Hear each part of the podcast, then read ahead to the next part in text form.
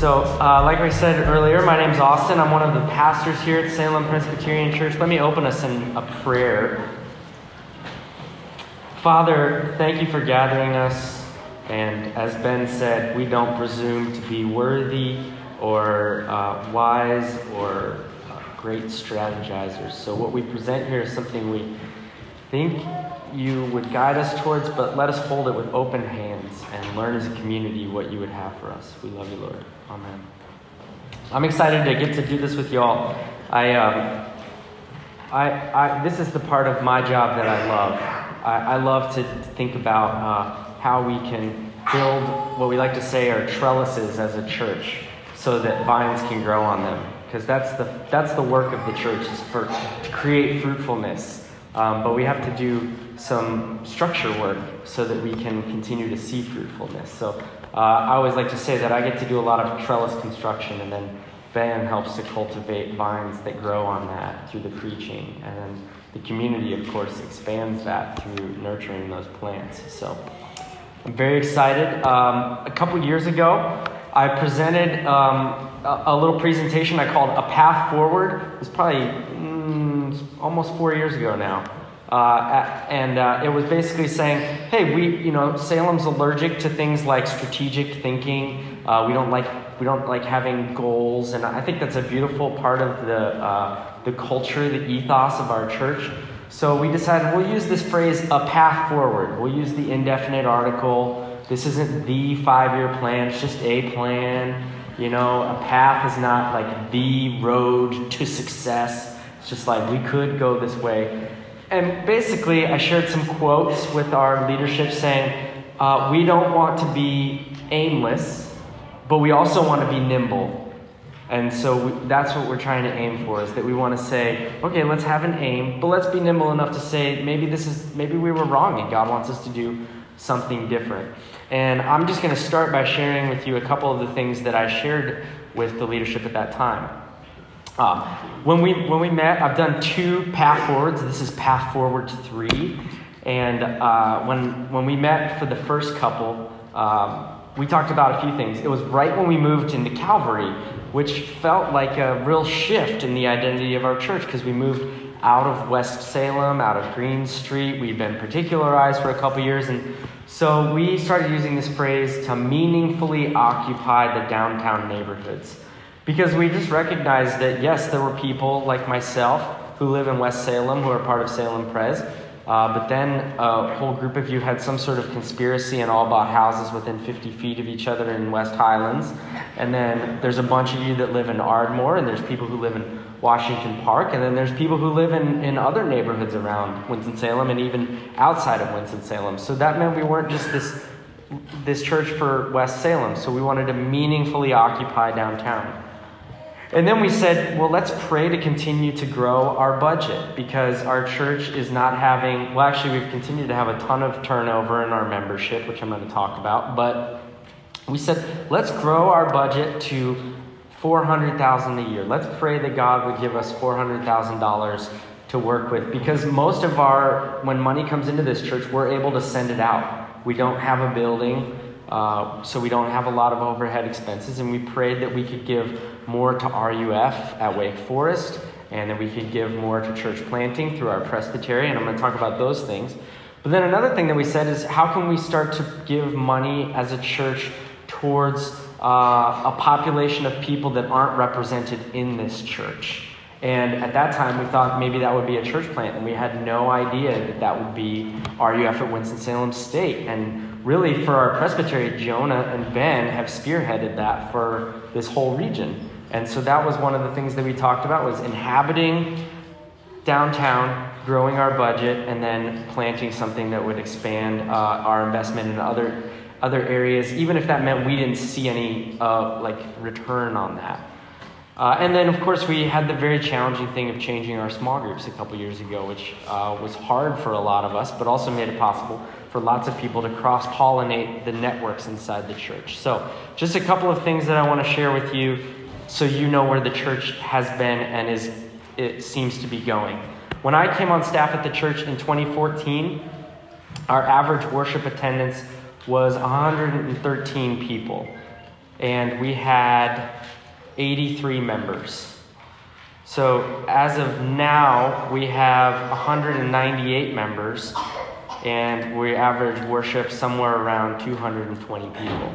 So the church has really almost doubled uh, just in the time that I've been here. And that doesn't mean that we're becoming a huge church and we're not aiming to be a huge church, but it means some things change. Uh, the culture of the church changes. It, specifically, I would say you start to have multiple little communities, which is a good thing. It means there isn't just one core. Some of you think that you're in the core, and then some of you think you're in the core, but you're in different cores. And so that's a, that's a beautiful thing that there are, there are different subcultures in our church. So we used to have other challenges, which was like, how do you get into the core? And how are we going to uh, have enough money to support RUF? And those, those challenges God has provided for us in a lot of ways. But now we have new challenges. We have, we've become a, we're growing into a, a medium sized church. So we have different people who've been around for different lengths of time. I mean, how many of you uh, have never been to a worship service at Green Street Methodist Church when we met there? Raise your hand. Okay. Isn't that interesting? That was only four years ago that we met there. Um, so, like I said, our worship has grown over, uh, has, has doubled over five years. Uh, anybody want to shout out a guess how many non-communing members we have? Non-communing members are the number are the people who've been baptized, children who've been baptized, but have, have not taken communion and joined the church yet. Somebody throw out a number. 800. 800.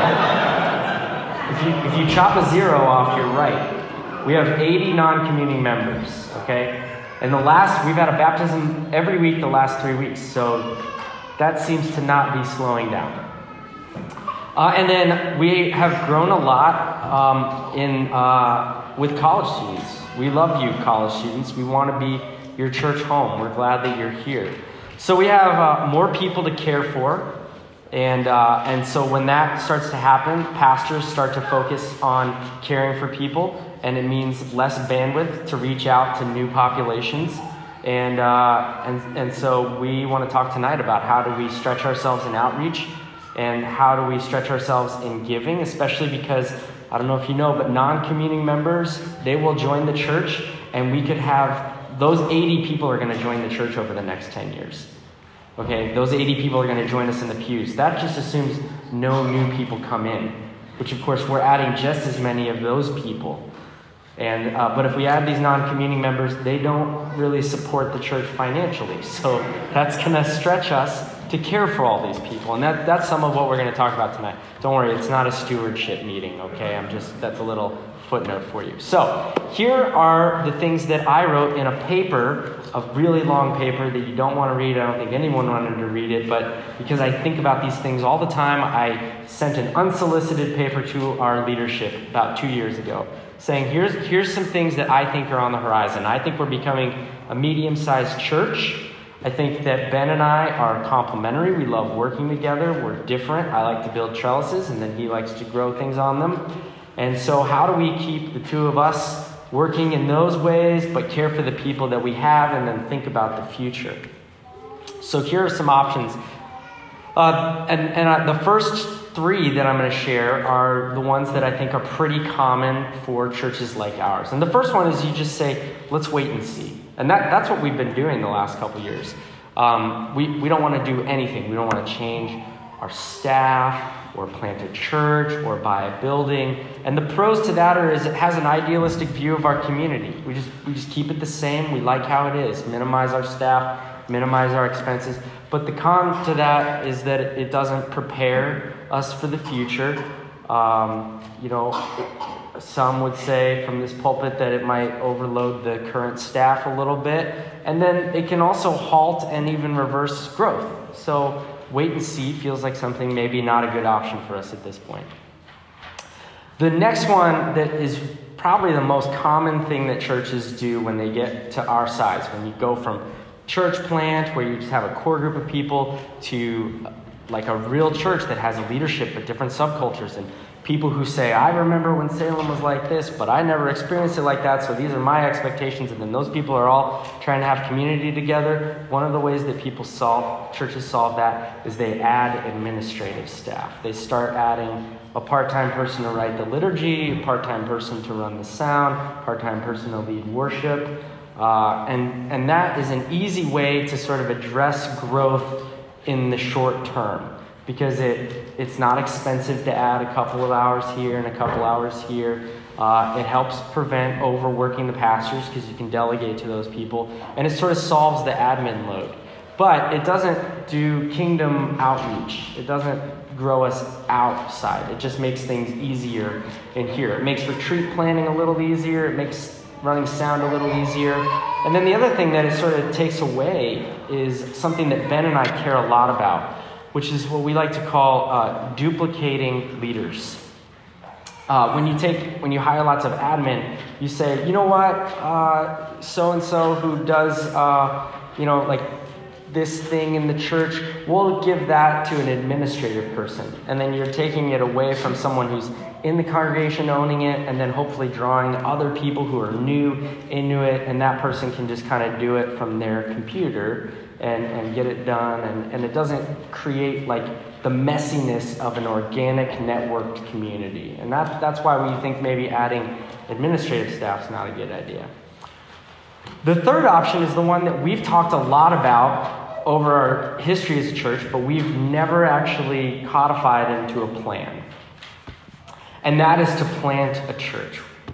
For a while, we talked about when we got to 150 people, we would uh, we would plant a church, and that came that was a really common thing, especially uh, 10 years ago. Malcolm Gladwell came out with a book, The Tipping Point, talked about how communities change when they get over 150, but he was talking about factories, and it, there is something to think about there with their sociological research that you know, once you get over 150 people in a leadership structure, it, it, changes the dynamics of the community. So we thought, well, maybe that's a number that we can aim for for when we should plant. And the pros to planting are that it continues to have an idealistic view of community because you, you take you know 200 people, you put them into two 100 person churches, and you're back to where we were a couple years ago. You know, everyone knows everyone. Uh, it promotes health because in that type of a church, you can't hire a bunch of people. The congregation has to own everything. Um, it pushes your congregation towards leadership and it minimizes expenses because you just have a pastor at each plant and then that's it, and then everyone owns everything else. But there are a lot of reasons that I've been saying that I think God at this time, and I, I think our leadership, we, we all are in agreement that we think that this is not the time for us to plant a church. Uh, we think that planting churches is a good thing, but we don't think that it's the way to solve our growth problem, if you want to call it a problem. And so here are some of the reasons we've talked about not planting a church. Um, the first is just that there's no obvious geography. There used to be an obvious geography. I put up a slide for our leadership when I did this presentation uh, of a map of all of our members, and then I put an overlay of all the PCA churches in our city, and they're remarkably identical. And so, do we need to plant churches? Yes, but not where these people live. Like, we need to be a part of planting churches as, a, as, a, as an institution, but we're not going to solve the fact that we're growing and have grown by planting. Uh, another thing is that our presbytery is trying to push churches to not do little church plants out of their church, but instead do cooperative efforts. So, like we all say, instead of Salem saying we're planting a church over here, and Redeemer saying we're planting a church over here, and these things kind of going on concurrently, our presbytery is asking us, can we all just agree to find one place? Like, let's go plant a church in Mount Airy. Let's go plant a church in Burlington. Uh, so those, that's, that's more of the approach that our presbytery wants to take, and we want to honor that. Another thing that we've talked about is just that I think having a strong Salem Pres is a good thing for our city because there are less and less churches downtown. Uh, you know, some churches have had to sell their buildings or, or shrink some of their structures, and we're in this uh, beautiful relationship with Calvary Moravian where I think we can stay here and continue to have a strong Salem Pres right downtown where we're taking all these people we have and all these financial resources we have and to be a part of RUF at Winston-Salem State, RUF at Wake Forest, supporting City with Dwellings, supporting um, crisis control ministry. Uh, the other thing is that that 150 was when we were thinking more of these neighborhoods, but downtown has grown so much in the last five years. And so population density alone just means that there's a lot of people living here. So even if we wanted to plant a church, we might just end up planting a church like three blocks away. You know, so this might just be the reality that this church is going to be a little bit bigger. Um, and then the other thing is just that the stability of a resource church, like I was saying, if, if we keep having resources, uh, Ben and I love the fact that like our worship leaders go and lead in other churches. Uh, ben and I fill the pulpits in other churches. Our church is blessed with a lot of bandwidth, and we can continue to share that uh, because we're not in the midst of a big project like a plant. Okay, so that's, uh, that's sort of the, the uh, straw man options as, uh, as they were worded when I put these out for our leadership. And then now I'm, I'm going to share with you what we think. Um, really quick, you can't see this, but if I had a projector, this is what I told people. It's a gift of Michael Scott. If you know me, this is an important part of my communication. His reaction to options, wait and see, and admin stuff, or, or the reaction he had when he saw Toby return from Costa Rica. Okay? And then his reaction to plant is, is uh, wish I could, but I can't. Well, can, but won't. Should, maybe, but shouldn't. Okay? So we want to continue to do missionary outreach growth as a church. And let me just tell you what that things that we talked about wanting to invest in in the future. We want to do things like church planting with our presbytery. We want to see there's no PCA church in High Point. We'd love to see an RUF at High Point University. Ben worked on that for years, and that just, the door was not open, and we'll pray that maybe it reopens someday. Our presbyteries talked about having an RUF at Elon and trying to have a church in Burlington. We want to be a part of those things. There's no RUF at UNCG. Uh, when you look at the map of PCA churches in Winston-Salem, they're all on the west side. And so we want to see things like planting in other parts of our city, other parts of our region. We want to invest in that. We're about church planting. Um, but we want to do that as something that has no incentive for Salem. In other words, we want to pray and support things that are outreach, that, but not solving our growth. And so tonight, I'm just going to share with you in the last couple minutes where we're going with this. And I'm going to stick around if you have questions. And I just want you to know that this is the first of a conversation. Okay, so don't feel like this is the last, first and last time we're going to talk about this. Um, but here's, here's what we've talked about is that we would like to grow the staff of this church in a significant way. Not in a large number of people, but thinking about it with a lot of intentionality. And so the wording that we've used is we want to grow our ministry staff and consolidate and keep our admin staff the way it is, and then plant churches with our presbytery. Okay? So, ministry staff growing, admin staff kept at a minimum so that we can continue to empower the congregation to own things, and then invest in church planting through our presbytery. So, we're talking about two categories of staff. We already have Ben and myself, and we're kind of calling ourselves ministry staff in this way. And then there's support staff, and that's been Laura Denlinger in the ministry coordinator position, and then also Laura Best, who's our children's coordinator. And they're doing great work, and they've freed up Ben and I a lot, and so we want them to continue to do that work and own that admin. But we think they've got that on lockdown. We think where we have needs are in are doing relational outreach ministry. And so what we would like to talk about tonight is adding two staff members. Uh, so Ben continuing as senior pastor, myself continuing as associate pastor. And then the next position that we would like to propose that we've shared with our officers is what we're calling a full time director of, and then a bunch of uh, different uh, adjectives were thrown around and we didn't like any of them. But let me describe it to you. Um, we would like to hire a woman to be a full time member of our ministry staff in a director position. Preferably someone with some sort of uh, min, um, master's in social work or counseling or from a seminary in divinity, but with a mindset towards pastoral, like counseling type of work. And the reason for that is because uh, Ben and I are both educated in pastoral theology. If you need someone to write a sermon, if you need someone to help you think about scripture, we're your guys. But we are not trained in trauma or mental health. And those are areas that the church continues to need to have some expertise. Uh, we also want to acknowledge that we have a disproportionate number of young men in this congregation.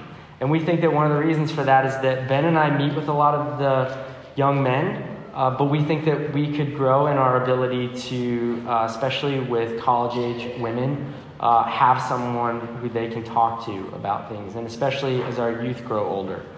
Um, and then what's great about something like this is that uh, by expanding that relational outreach in the congregation, that will hopefully even free up Ben and I to not just be caring for the flock, but be out in the community trying to reach, to reach out to people that we know who are skeptics or unbelievers. So that's the first position.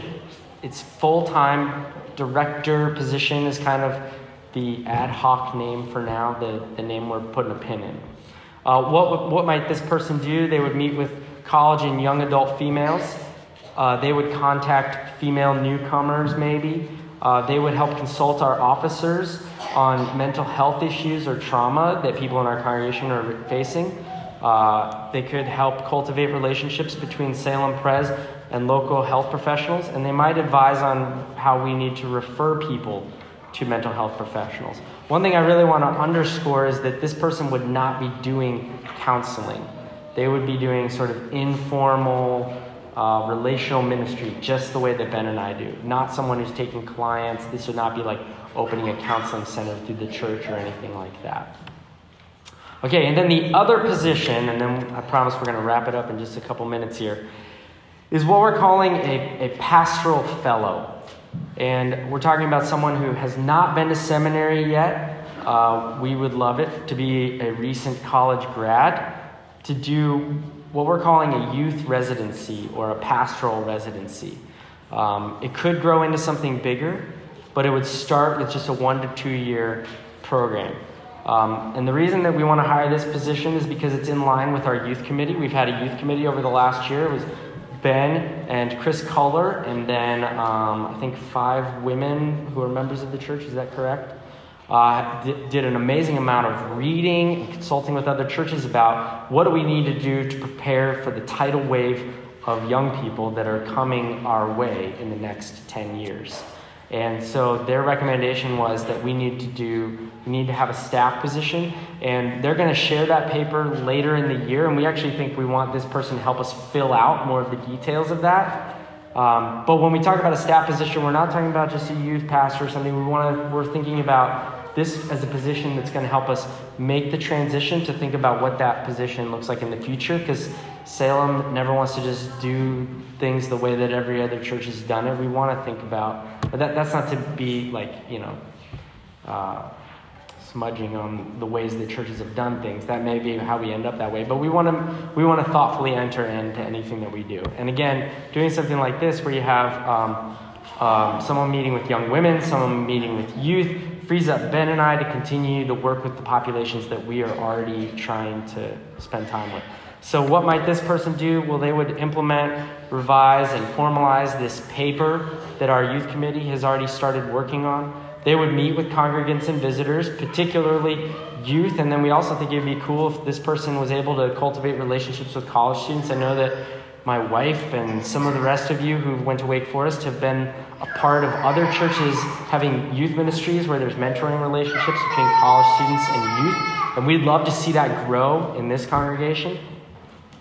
Um, and then uh, hopefully, if this person's interested in ministry after that, we can help them do some vocational discernment. So, uh, the last things I'll just say is why do we think both of these positions?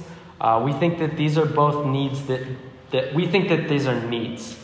Uh, and we think that they are needs that are uh, kingdom oriented. They're oriented towards not a return on investment and making the life of the church easier. They're rooted in trying to reach out to people and disciple them, which is the mission of the church.